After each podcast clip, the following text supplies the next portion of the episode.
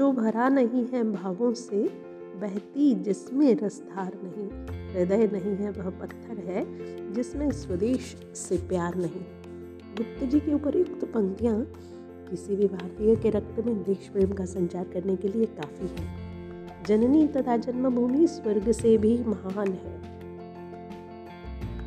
भारतीय साहित्य में लिखित अनेक ऐसी पंक्तियाँ देश के प्रति हमारे स्वाभाविक प्रेम को दर्शाती हैं। वास्तव में जिस धरती पर हम जन्म लेते हैं, जिस पर पल कर बड़े होते हैं, उसके प्रति स्नेह उत्पन्न होता है। जिसकी मिट्टी से हमारा शरीर बना है उसका ऋण हम कभी चुका नहीं सकते। यदि हम देश की संस्कृति और परंपराओं को समझें, यहाँ के प्राकृतिक सौंदर्य में अपना मन रमाएँ, यहाँ के ज्ञान वैभव को समझें तो निश्चय ही हमारे भीतर देश के प्रति लगाव और बढ़ेगा। देशभक्ति की भावना को और बल मिलेगा। यह देशभक्ति हमारे कर्मों और वाणी दोनों में प्रकट होती है। देशभक्त संकट काल में अपना सर्वस्व अर्पण करने के लिए तत्पर रहता है।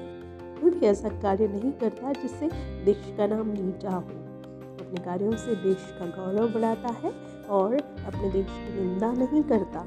उसे औरों की तुलना में नीचा नहीं दिखाता। उसका प्रत्येक कार्य स्वार्थ हित न होकर दिशोन्मुख होता है। यह हमारा कर्तव्य है कि धरती हमारा पालन पोषण करती है, उसके प्रति प्रेम को हम प्रदर्शित करें। उदार भावना को अपनाएँ और सबके हित की सोचें। वास्तव में हमें सर्वप्रथम राष्ट्र हित के बारे में, फिर समाज के बारे में, तथा अंत में स्वयं के हित का चिंतन करना चाहिए। तो अपने अंदर प्रेम की भावना को जगाइए।